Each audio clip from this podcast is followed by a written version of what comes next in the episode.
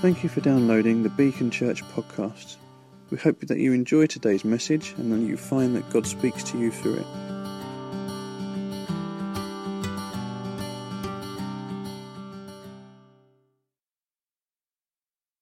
Lord Jesus, I just pray now in this next uh, 45 minutes or so that you'd give me much grace and clarity.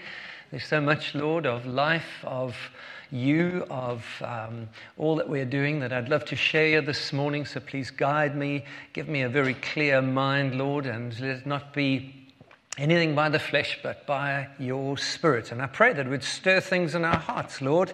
You long to see your church mobilized. You long to see each and every one fully, fully, Lord, embraced and um, participating in your great story. So, Lord, bless us now and keep us, we pray. Amen. If you um, have already been listening to my accent, you'll know that we are from South Africa.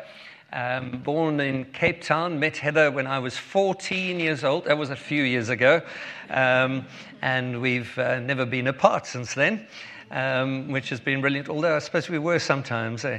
Yeah. Um, let me correct that. Um, but um, we've had a wonderful journey and, and both got uh, saved on the same day and baptized on the same day and eventually married, which was wonderful. And yeah. Um, let me get that in there along the way. I'm going to get myself into trouble here. Um, but it really has been a great journey. But it was only in our, our 30s that, that God really got hold of us and we understood the, the nature of the church. And so this morning I want to speak to you out of 2 Corinthians chapter 10. I'm going to read scripture. I'm not sure time's going to allow me to come back and go through it in any great detail because I want to really share life with you this morning. When I read the scriptures, and particularly apostolic ministry, that strange word that Paul uses um, to describe what God called him to do, I realize that in reading the passages of scripture uh, relating to it, that Paul shared his life with people as much as he did his teaching. And um, so I really want to do that this morning, but it's in the context of God's purposes.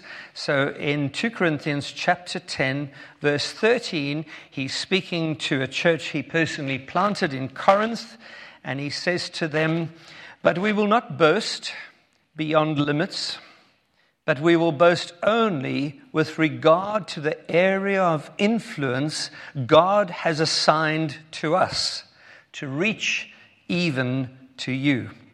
For we, we are not overextending ourselves as though we did not reach you. For we were first to come all the way to you with the gospel of Christ. We do not boast beyond the limit of the labors of others, but our hope is that as your faith increases, our area of influence among you may greatly enlarge so that we may preach the gospel in the lands beyond you, without boasting of the work already done in another's area of influence. Let the one who boasts boast in the Lord. Amen. Wonderful scripture, and I'll explain a bit more later. I've called this message Small Keys Open Big Doors because it is like that for us. So often the gospel starts with just a little seed in our heart, or God takes a little uh, community and He changes the world, or He grabs hold of someone who's quite insignificant and He does great things. And so I want to take you on a bit of a journey this morning and talk to you about a key that I felt God put in my hand, a person that unlocked the nations for us. Um, we were recently, or quite some time ago now actually, down on the south coast of England. And I know, don't know if you've been to Arundel Castle, but it's one of the most well preserved castles in England. I think it's owned by some Americans now and been fully restored and costs about £1,500 a night to stay there. Um, but when you go to the gates and you see them, you know, it's so impressive. But you realize the, the key to open them is just quite tiny. And often that's what God does with us. He takes the simple things of this world to confound the wise, as He says. And um, as I stand, you, stand before you this morning, it's some 21 years ago that Heather and I gave up our business in Cape Town, South Africa. We had started the business with two things in mind one, to make some money and be able to bring up our three boys. And the second one was never to ever leave Cape Town. Um, if you read the newspapers, you'll see often it's the best city in the world to live in, or it comes out one of the most beautiful cities in the world. And so that's where we wanted to be. But God got hold of our lives and took us into the nations. And even now, 21 years later, not only have we left Cape Town, but we've left our nation for a season. We do hope to return there in the years to come. But we now represent a family of churches right around the world on five different continents. And what started as a small little dream of saying, God, you've got purposes for the nations, for every people group, seeing the great narrative, the great story of God, His purposes, and saying, God, that's what I want to give my life to. And now seeing what God has done. At one point, it was just a dream.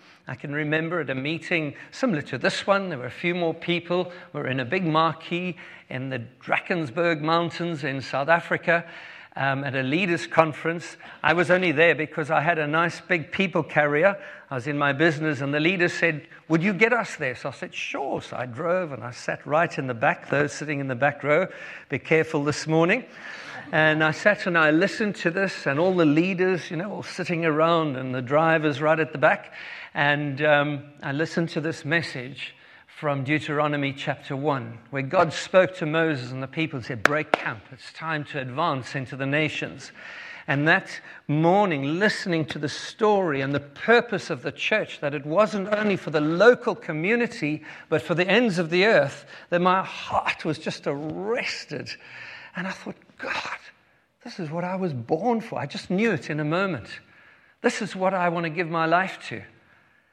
And so when it came to the end of the meeting, the, uh, whoops, sorry, thank you very much, Owen. That was jolly good timing. That's my birthday card from last week. Happy birthday, Steve. thank you very much. Um, let me just pop this here, actually. Thank you. And um, as I listened to this message, and at the end, the, the leader of the meeting, a South African guy by the name of Dudley Daniels, um, said, I feel there are people here this morning who want to surrender their lives to breaking camp and advancing into the nations. And so I was the first one up. I walked past all my church leaders and I thought, I'm not going to even make eye contact. And I stood there. I thought, I don't know what they're thinking, but Lord, I know I'm meant to be here. And I remember going home to Heather and saying, Heather, we're going to the nations. And she looked at me with these big eyes, and we had, she had little Richard, and she said, Well, here's Richard. Go change his nappy. We can start there. she says, I didn't say that, but it's a good story anyway. Small keys. It was shortly thereafter that God took me to a place where we had had connections. I hope I get this right now. Yep. Um, up in the Maluti Mountains of southern Africa, a very pretty place, to this little village that you can see before you. And in this village lived a very poor community, totally locked up by the whole apartheid system in South Africa, um, marginalized and oppressed poor. And that's what we would call them oppressed poor. So the system worked in order to keep the people poor so that they could serve the farms and you could get away with cheap labor and all the other things. And we used to go to this place, escape Cape Town, take us many hours 14, 15 hours to drive up into the mountains. And we would spend time there as a family. But it was over the years that we got to know a man by the name of Japila Samas. And uh, Japila was an elderly Basotho man. That's the African tribe. We have many, many tribes in southern Africa. He came from the Basotho um, under King Moshoeshoe originally, but I haven't got time to go there. And Japila had grown up, obviously, in this village. And as we got to know him, and the reason we got to know him is that he used to take us walking in the mountains. He knew them backwards because as a little boy, they'd put all the fence lines in and just told these amazing stories of chasing down a buck. You know, they'd see a mountain buck and they would chase it until they catch it because the mountain buck can't keep going all day. It's very fast for a while, but it just tires. So you tell her, and it was wonderful, and we got to know him. And it was in this time that Heather and I um, had a real encounter with God. We'd known him for many years, and one day, while Heather and I were out walking, God spoke to me very clearly and said, Take the gospel to Japila. Now, I was a businessman, I was frightened of my own shadow and I'd never shared the gospel with anyone in my life. That was for the church leaders who sit up front. And, um, you know, I, this is, hey, I just go, I give my tithes, I serve the church, but no, the Lord, you know, surely not me. But praise God, Heather said, well, if God's spoken to you, you must go. And so I headed down to his little village, um, which you see on the, on the left hand side there. And um, absolutely so bewildered, terrified, carrying my big uh, NIV study Bible, and I'm heading down the thinking, God, it must be crazy. I can't speak his language. He can't speak my language. Um, what do I say? How do I do it? You know, all the fears that we go through as we share our lives in Christ. And as I got down the village, um, his home is very similar to the one on the left, but that's not the original one because when tradition and the, the belief in the community is when somebody dies in the village, their house is removed. Um, uh, it's all ancestral worship, or was a lot of it. Not so much anymore, because the power of God. But I went down, and there Japila was sitting on the little, um, if you look on the side, sometimes you can see it's around this end, a, a, little ledge outside which serves as the outside seating. And he's got his blanket around him and he's sitting there with his stick and he's gazing down the valley. And so I went to him and I spoke to him in a common language we could both partially speak. And I said to him, Daddy Japila, how are you? And he said to me, I am not well. I feel I'm going to die. And I don't know what's going to happen to me. So I thought, wow, Lord, you're making it easy for me. You know, like, this is like evangelism 101, you know, give him the easy one first. So I thought, okay. And I thought, what do I say? Where do I go? And because it's such a beautiful valley, I started to describe the God who had made the mountains. I said, once this wasn't here. And I talked about the Maluti Mountains and the beauty. And one thing about we African people is that we love the mountains and the beauty and the earth. And praise God, um, it was the most wonderful, wonderful um, afternoon. Charles Spurgeon wrote this. He said, and it always, when I read it, reminded me of Japila. He said, I believe in the doctrine of election because I'm quite certain that if God had not chosen me, I should never have chosen him. And I'm sure he chose me before I was born, or else he would never have chosen me afterwards. And he must have elected me for reasons unknown to me, for I never could find any reason in myself why he should have looked upon me with special love. Isn't that incredible? God's love. And when I looked at that and read that, I thought of Japila that day because as I started this God of the heavens, of the, of the earth, and the God of the heavens, I started explaining to him the gospel of salvation. There was a moment where I said to him, Jesus died on the cross as we've just celebrated. And his immediate response to me was, Steve, isn't Jesus the God of the white man only? I said, No. And suddenly the realization of the wrong doctrine of the church under apartheid that was being preached had really gotten through to the people. I said, No. I said, Let me read you scripture. And then I had the privilege of watching him be transformed before my eyes as he received Jesus. It was the most wonderful afternoon. I walked back up to Heather, or in fact, I think I just floated as I walked up, because this man had come to the most wonderful um, understanding of Jesus Christ. That's him sitting on top of uh, which mountain, Heather? That will be Lungkrans, I think. Um, when we used to walk, it's a picture we took many, many years ago, sitting gazing over, we were sitting eating our sandwiches on top of this high mountain. And uh, went to Heather and I said, You won't believe what God's done. And she said, No, really? So I said, Come and see. The next day we go down. Not only is he there transformed, but his wife equally so, because he led her to Jesus that evening, his first convert. And so we're like, and she was a beautiful, I'm sorry, I haven't got a picture on here of her.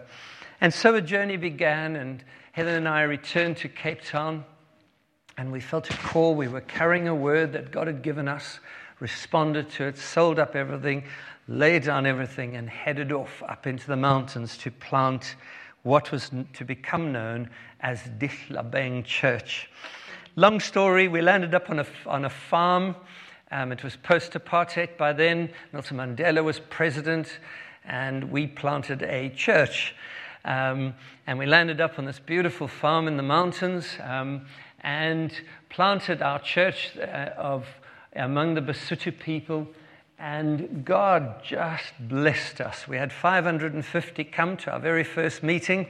We saw 64 saved. My first baptism service, 92 in the Caledon River. And um, one after another, you know, right snaking down into the Caledon River, the very river that was the, the, uh, uh, the, the heart of ancestral worship because the, the, the, the god of the water lived in there, the, the, the, the uh, I forget the name now. And so nobody went in the water. That's why people drowned, is because this, this ancestral spirit got hold of you. And now suddenly just people snaking down the bank, being baptized in the river and into Christ. So it was a wonderful breakthrough. And God had opened a significant door for us. But even as we started with these people, our average, I worked it out this morning just so that I would be accurate.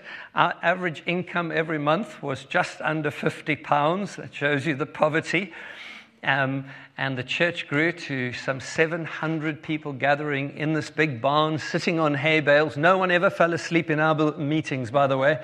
It was so uncomfortable. I was glad I was doing the preaching because we had nothing. So we sat on hay bales and everybody would stand up and you could see them trying to get these little straw things out of their blessed assurance. And um, uh, it was just wonderful days of just healing and, and just breakthrough. But one of the things we felt straight away um, through, through the prophetic is that God spoke to us about going to the ends of the earth. And you think, hang on a second, we are literally in the middle of nowhere but now is this call to the ends of the earth. And we thought, well, this just doesn't tie up.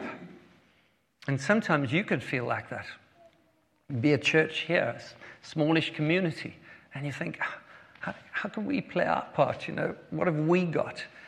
But God spoke, and He said, From here, I will take you to the ends of the earth and you're thinking, you know, you look at the offering and you think, I can't even get to the next town, you know, and then suddenly you realize there's a packet in there, and the whole packet starts moving in the offering basket. We used to bring everything up front, and you realize somebody's given a chicken, you know, this head would pop out the packet and sort of look around. Very exciting days.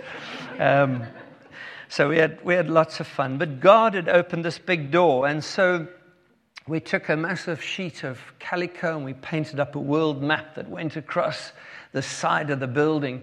Um, you can't see it here. No, it's just off to the side, um, the side here. And we put the nations before the people and said, the reason that God is doing this work among us is so that we can reach that. That's why we are here. And like you, there was no response. the difference was in our community, because of apartheid and what had happened, some 70% of our people were illiterate and had no geography at all. That was just a sheet of paper with a map on it. And so we had to fold it up. We painted another one of Africa. And we said, let's start there. And people understood Africa. And Church in the Mountains was born. It was called Kereke Yadihlabeng in Sesotho, which is the local language. God says, or Paul wrote, I think that's me banging this thing, sorry. I'll stop doing that. For consider your calling, brothers. Not many of you were wise according to worldly standards. Not many were powerful. Not many of noble birth. But God chose what is foolish in the world to shame the wise. And God chose what is weak in the world to shame the strong. God chose what is low and despised in the world, even the things that are not, to bring to nothing things are. And so we started believing God. And God did an amazing thing. We overcame uh, to a large degree the division in our community.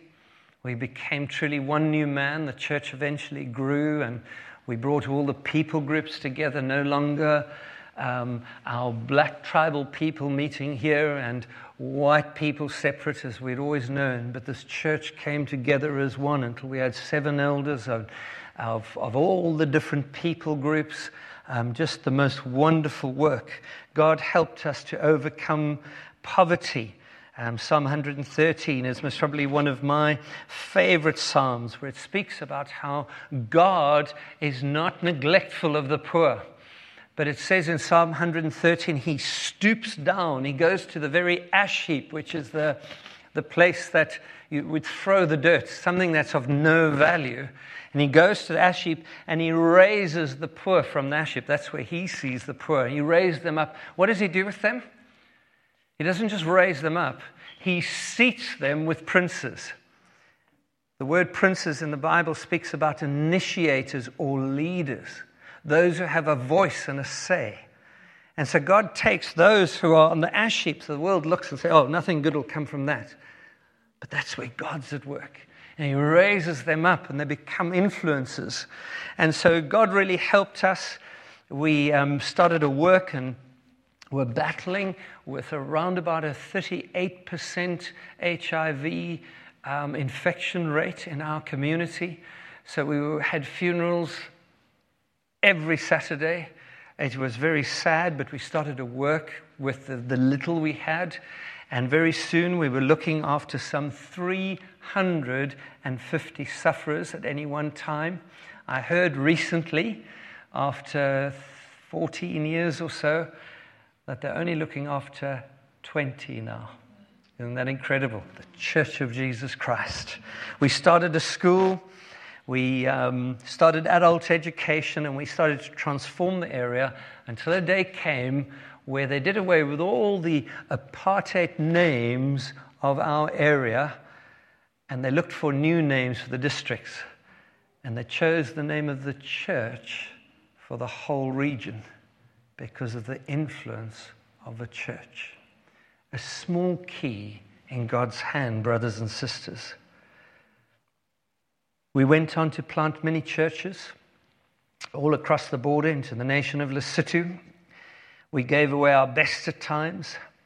We began foreseeing some of the promises fulfilled. And um, eventually, God began this journey of putting something in my heart like I read from 2 Corinthians a moment ago, where Paul said that God had given him a field of influence or an area of influence.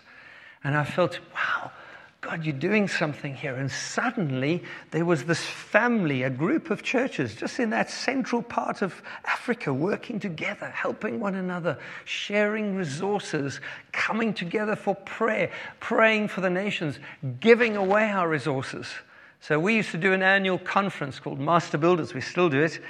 And we used to always take up a big offering there. And it's always exciting for us, except we always felt give the offering away. So you can imagine, it's like this shouldn't be happening. This should be at least helping to prop up our finances. But some 400 leaders would gather, and we would give, and we would give the money away We would find things all over. We even helped pay for a church in Gloucester in England. Gave them some money to help them with their roof from Africa. Poorest of the poor. We gave our whole offering to the Philippines. How many of you know exactly where the Philippines are? I can remember at the time, I'm pretty good at geography, and I thought, oh, so we're going to give it to the Philippines. Okay, I better look on the map and go there and say, guys, our money's going there. And you can see everybody, why? Well, there's a church there that really needs it. You know what? All these years later, we've just planted our second church in the Philippines. It's just amazing. Sow, seed. God brings back a harvest. And slowly but surely, regions beyond this family, if you listen to that scripture, Paul said, Coming to you that as your faith increases, our area, our field among you may greatly be enlarged, so that we may preach the gospel in the lands beyond you. If you've got an NIV Bible, it'll say the regions beyond you. That's where our name comes from, because we felt called for the local church, for the community of the earth. I can hear this coming and going. Okay, there we go. Um, and um, so we felt called, and that's where the name came from. And slowly but surely, churches around the world started to link up with us. Churches here in the UK, we had five churches that participated with us. But then, out of the blue, came the strangest call. Oops, no, other way. I'm missing a slide. Okay. Um, came the strangest call, and that was for Heather and I to leave our beloved people in Africa and move to the Middle East. And so we headed to Dubai. We picked up a small community there. And once again, with the same values, the same longing, the same radical nature, with money, with togetherness, we set our course. And God did a wonderful, wonderful work among us. And it was there that God started to speak to us and give us promises of what He wants to do in every nation. And the church grew from a small community to two quite sizable communities, um, which we led up until the end of 2015 before handing them both over and getting ready to come and base ourselves in the UK for a season.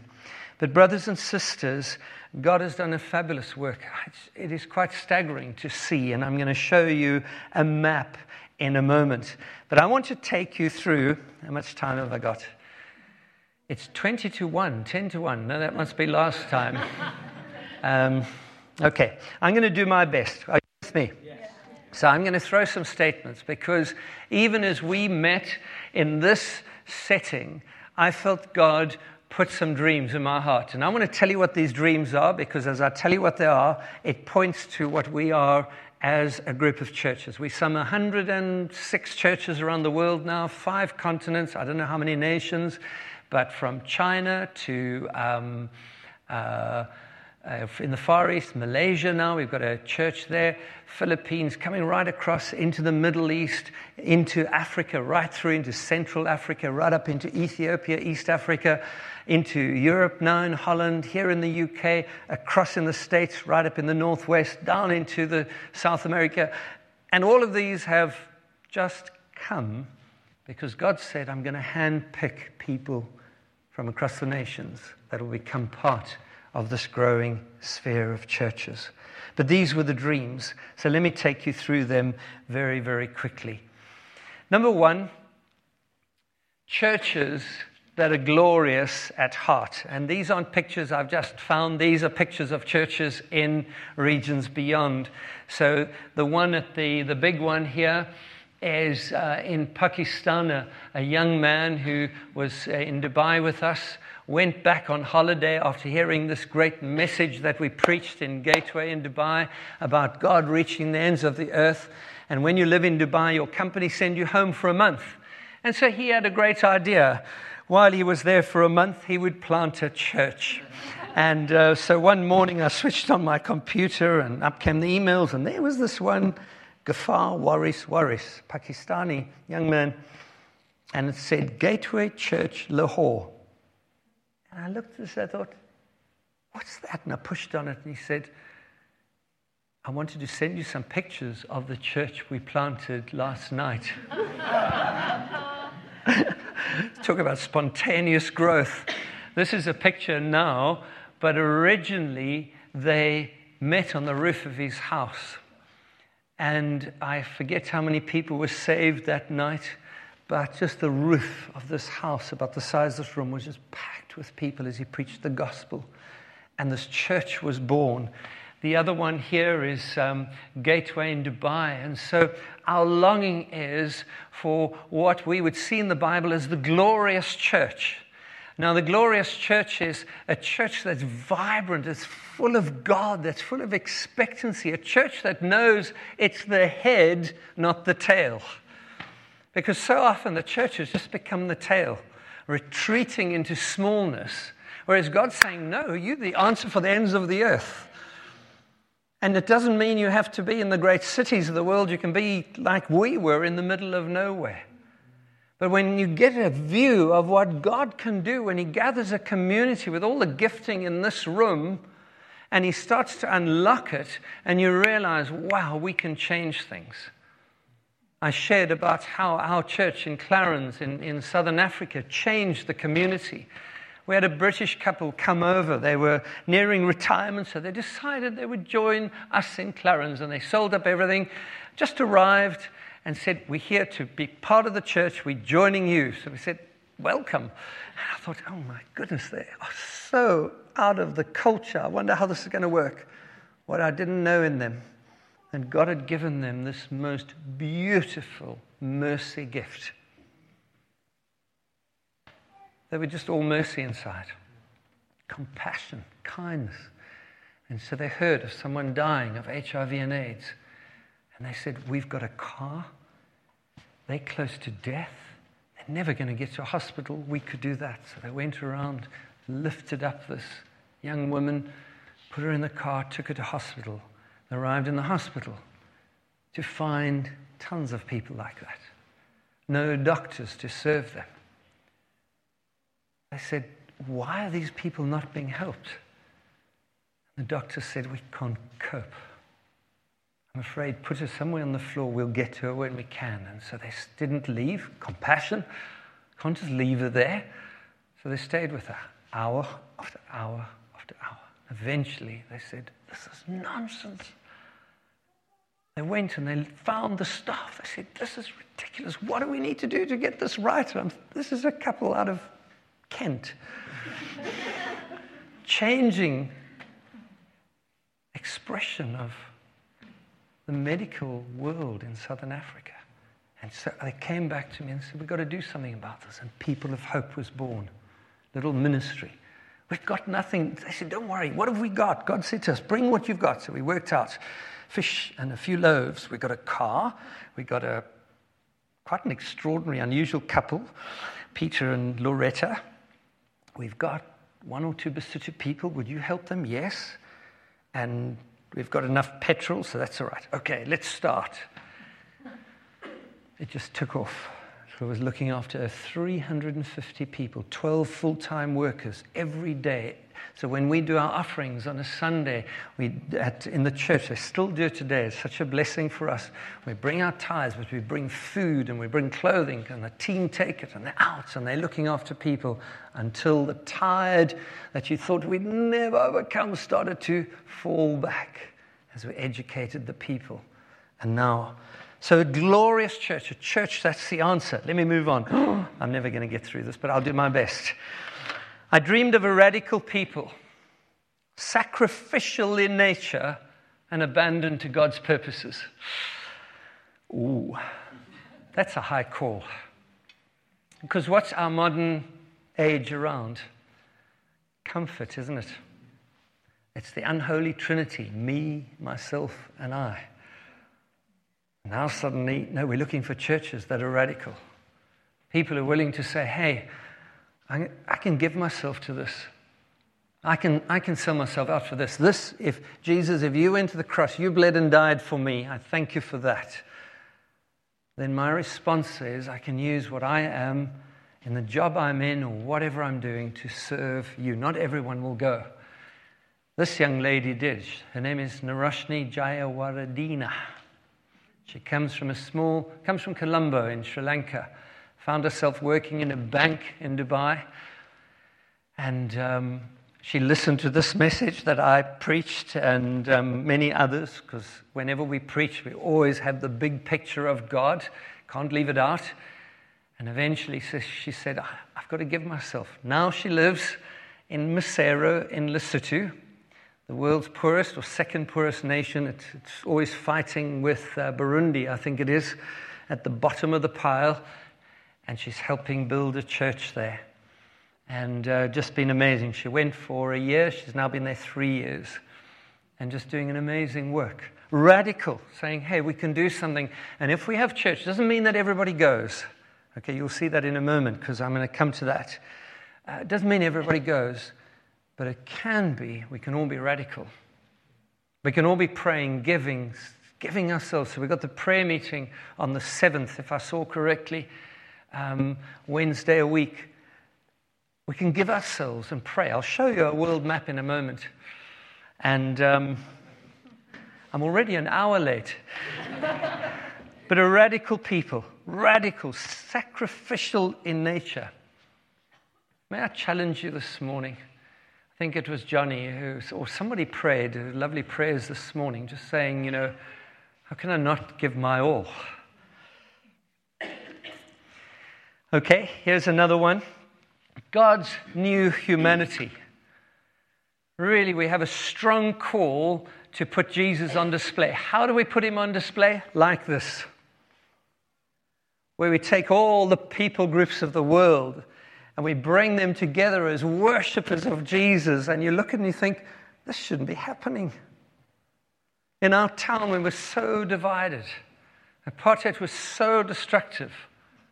But yet we built a church that was full of people, all the different people. The, the, the leadership was diverse, the, the worship was diverse. We taught every white South African who, for some unknown reason, who were born without any rhythm at all. how to sing in Sesotho, how to sing in Zulu, how to sing in Setswana and Bemba. And they said, but why? Because when you do that, when you sing in somebody else's language, it gives you an understanding of what Jesus has done. It unlocks something in you that it's not all about you. And suddenly you're worshiping, you know, in these languages, and we give the words so you know what you're doing, and you think, wow, God, I'm part of your new humanity. And so that's what we long for. And so we cross the nations. Furthermore, we believe that God's called us to a diverse context. I didn't have a big enough slide, but here we've got on this side here the Philippines. They, they built this tower block, these young guys and ladies in the church in um, um, Manila. Uh, three stories, and they got training, they got a shopfront training and that, and they moved in. And this is the, the little church. But already, the building's not finished, they've just planted their second church up in Bulacan because it's in them, reproductive. It's in them. So we're looking at diversity. This one over here is, is a church here in the UK. Um, this one here is Ditlebeng Church now in, in Clarens, South Africa, the one that we left um, in a big shed. Sorry, the light's a bit bright. And this one here is in Lesotho, Maluseng. And they meet under a boer bean tree, it's called. And so when I went to preach there, fabulous experience, little village right up in the mountains of Lesotho, and they all their chairs are set out under the tree. I spoke to the leaders and said, Would it be helpful if I helped you get a building to meet in? You know, because that's wonderful work. And they said, Why? And I thought, okay, now I'm thinking like a real city boy. Um, I said, Well, doesn't get cold and that. Yeah, but you know, when it's cold, the leaves are off the tree and we get the sunshine, so we sit in the sun. And when it's hot in summer, we got the shady leaves. Why do we need a building? I thought, why do you need a building? so they're going. So completely diverse, and so we love it. So we got churches in big cities. We got churches like the one in Dubai who pay, well, we used to pay about um, uh, two thousand five hundred pounds every meeting we had for an hour and uh, two hours. So it was frightfully expensive. And then we had churches under trees, but each one's important. Each one handpicked by God, each one ready to be unlocked for the purposes of God. Let me move on quickly. We're an apostolic people group. The word apostolic means sent one. Uh, Paul uses it, or emissary, or herald sometimes, linked into witnessing. And it's about a people who are mobile. In other words, we're carrying a message of Jesus to our neighborhood, to our nation, and to the ends of the earth. And our longing, the longing in my heart is not to have a church whose leaders travel around the world. Sorry, I won't be here next week. I'm going to this conference to hear this big speaker. Next week is I'm back, but I'm going off to hear this conference and this training. No, no, no. That we've got it wrong. What God's looking for are churches who are mobilized. Mobilized for the neighborhood, carrying responsibility, saying, God, you've put us here to change our neighborhood. But at the same time, we know you've put people in here who've got a callings for the ends of the earth. Amen? Amen. Some of you are sitting, I'm not putting up my hand this morning because I know what it'll mean but an hour where everybody from the back row, front row to the sides is caught up in taking Jesus to the nations. Some are just praying, some are giving, some are going, some are releasing, but every one of us playing a part. These are ladies from our Indian church um, in Uttar Pradesh, which is right up in the northeast on the Nep- uh, Nepal border here a, a life group in Dubai. You can see all the different people groups in Dubai. And there's a village in the mountains of Lesotho. They sent me a picture when they were there.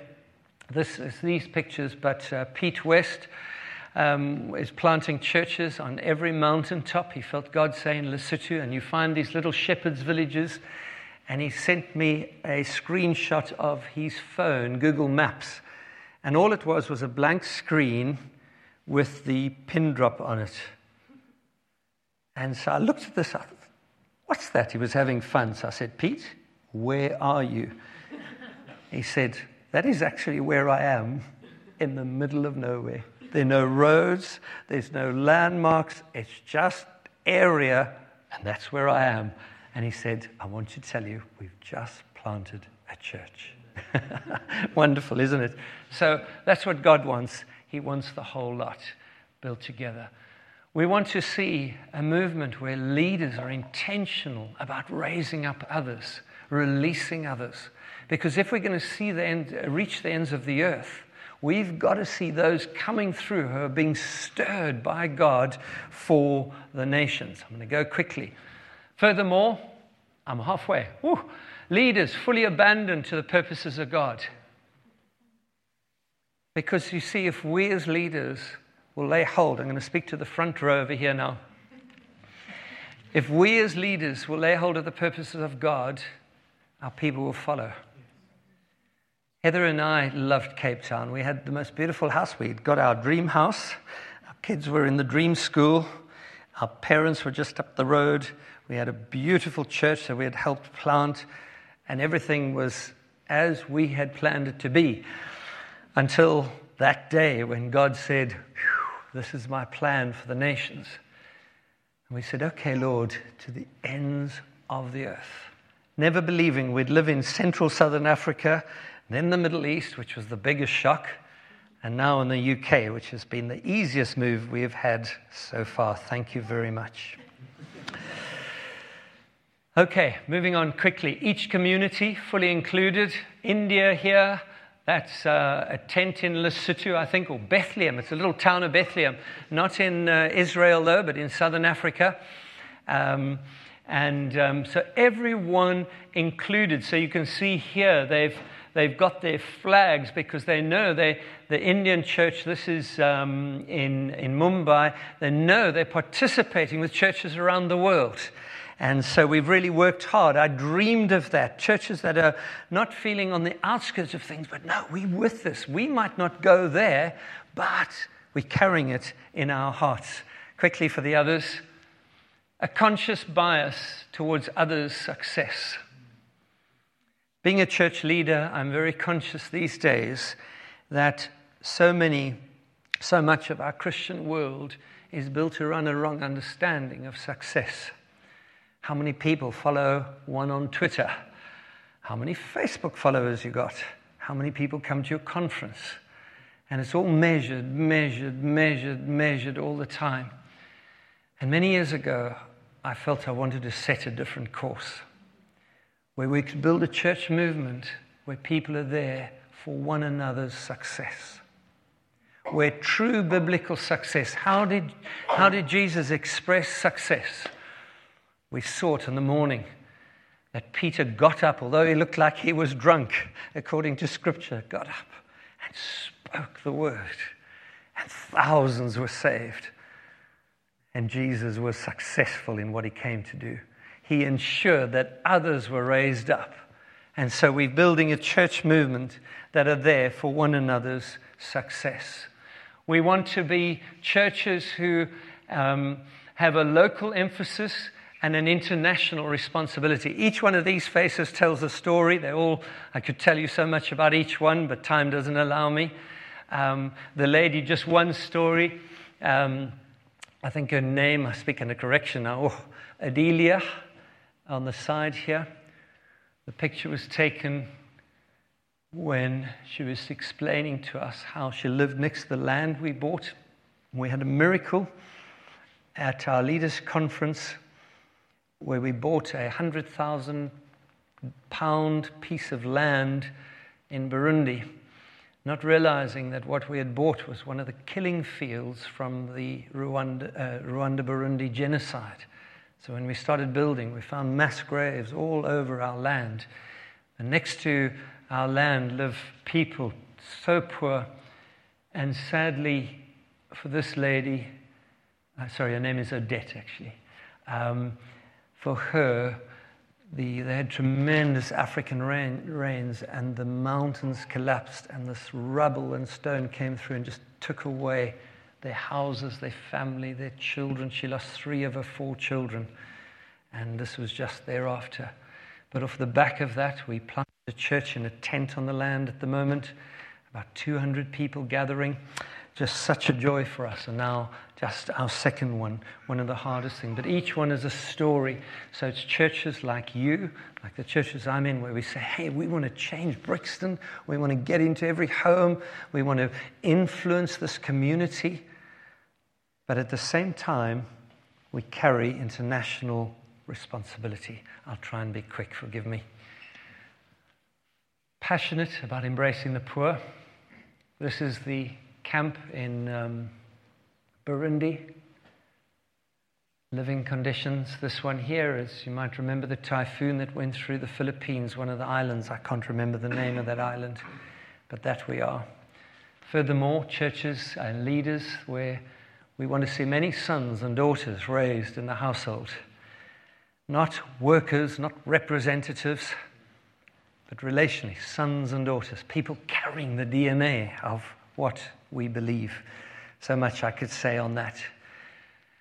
Sacrificial in regard to our resources. This picture I got two days ago, and these are Burundian leaders watching our offering DVD on a computer this week.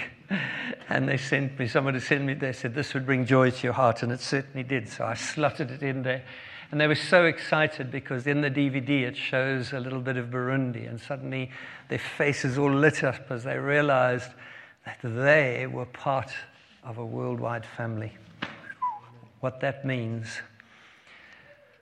People gifts quickly released. There we were saying goodbye to uh, Naroshni, sending her off to um, Lesotho.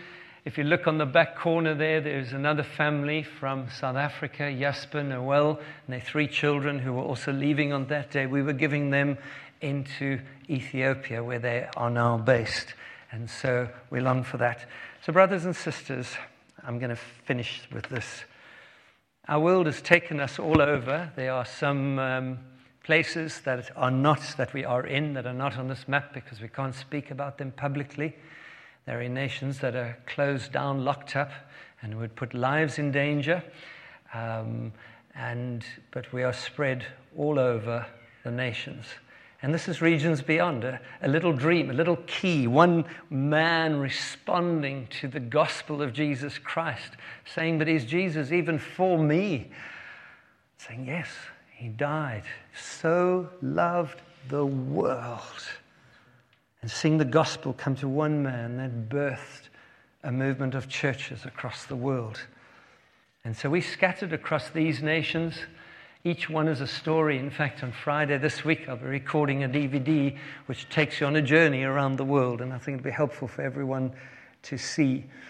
But each one is people like yourselves, living in faith, living at the center of God's purposes, reaching their town or village, little hamlet, their mountaintop, their city, but at the same time carrying the nations in their heart when Paul spoke in those scriptures earlier, and he talked about an ever increasing sphere, there are just three things I'll highlight. It wasn't a competition. We're not in competition with other people. We work, very, we work very closely with other apostolic leaders, supporting them, helping them. Not in competition, it's about faithfulness, where God wants to take us. But also, we operate within the limits that God set. And so we go as God leads us. We, we're not racing around. If you go to our website, I'm sorry, um, it's not that exciting. We're not trying to win people through flashy stuff. We will get it sorted out. Um, but um, we're looking for an ever growing family where the likes of yourselves and others would feel, wow, we're right, right in there. We, we're at the heart of what's happening. We can release the gifts, we can participate we can go because as your faith increases, so our world will increase. And that's the third one. We're looking just to grow all the time. Get our faith. Come on, Lord, help us as we go wider.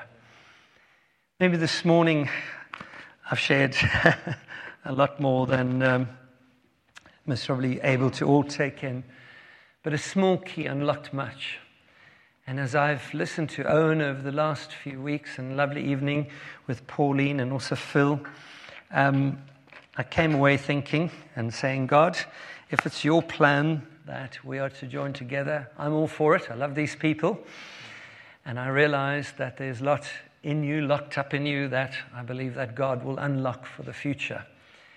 And um, it's a great joy being with you this morning. And um, I suppose a little bit, I think it was Moses who said to that man, I can't remember his name, come with us, we'll do you good. I guess that's most really my heart this morning.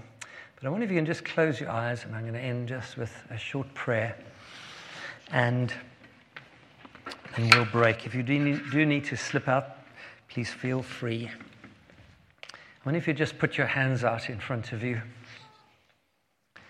Lord Jesus, I thank you for your Spirit. Holy Spirit, we welcome you as feel you at times right through this morning. We know you're the one who catches our hearts. You're the one who stirs our hearts. You're the one who takes us to the ends of the earth. You're the one who takes us to our neighbor or our family down the road. And as we put our hands out in front of you, Lord, we firstly want to say, Lord, hear my hands. Use me. Can you say that to God this morning? But be careful because He takes you seriously on it. I learned that. In my hands, Lord, use me. And secondly, Lord, we want to respond to you and say thank you so much for catching us up in your great adventure, your great story. Thank you that we can participate with you and walk with you and follow you. We hear those words that you said to Peter and the others when they wanted to keep you in Capernaum. No, we must go now onto the next town and the next village. That is why I have come. And Lord, now we've become an apostolic people. And so we pray that you would bless this work. I do. I ask you to bless Beacon Church. I ask you, Lord, to pour out your spirit on them. And I ask that to take them into a season where you would multiply them, Lord, not only numerically, but in growth and faith. That, Lord, they'd be able to respond to you in every way. I pray this in your wonderful name. just as I close and every eye is closed, if you feel this morning God tugging at your heart, and you know that God is saying, I want you to break camp and advance, Deuteronomy chapter 1, verse 9. You've been on this mountain too long. I want you to break camp and advance. That's what he said to Moses and to the Israelites because he had promises for them, he had a land for them. They were on Mount Sinai, still far away. But if you know God's speaking to you this morning, I wonder if I could pray with you. And if you'd like to, as we close, just make your way to the front and I'll just pray over you and pray that God would take an honest soul and take you into all his purposes. Lord, we thank you, we bless you. In Jesus' name, amen. You have just listened to a Beacon Church recording. If you would like more information about us, our vision, the team, or upcoming events, please visit our website, which is beacon-church.org. You can email us at office at beacon-church.com or find us socially on Twitter, Facebook, and Instagram. You are welcome to share this recording as you wish, but please do not make any edits without express consent. Thank you.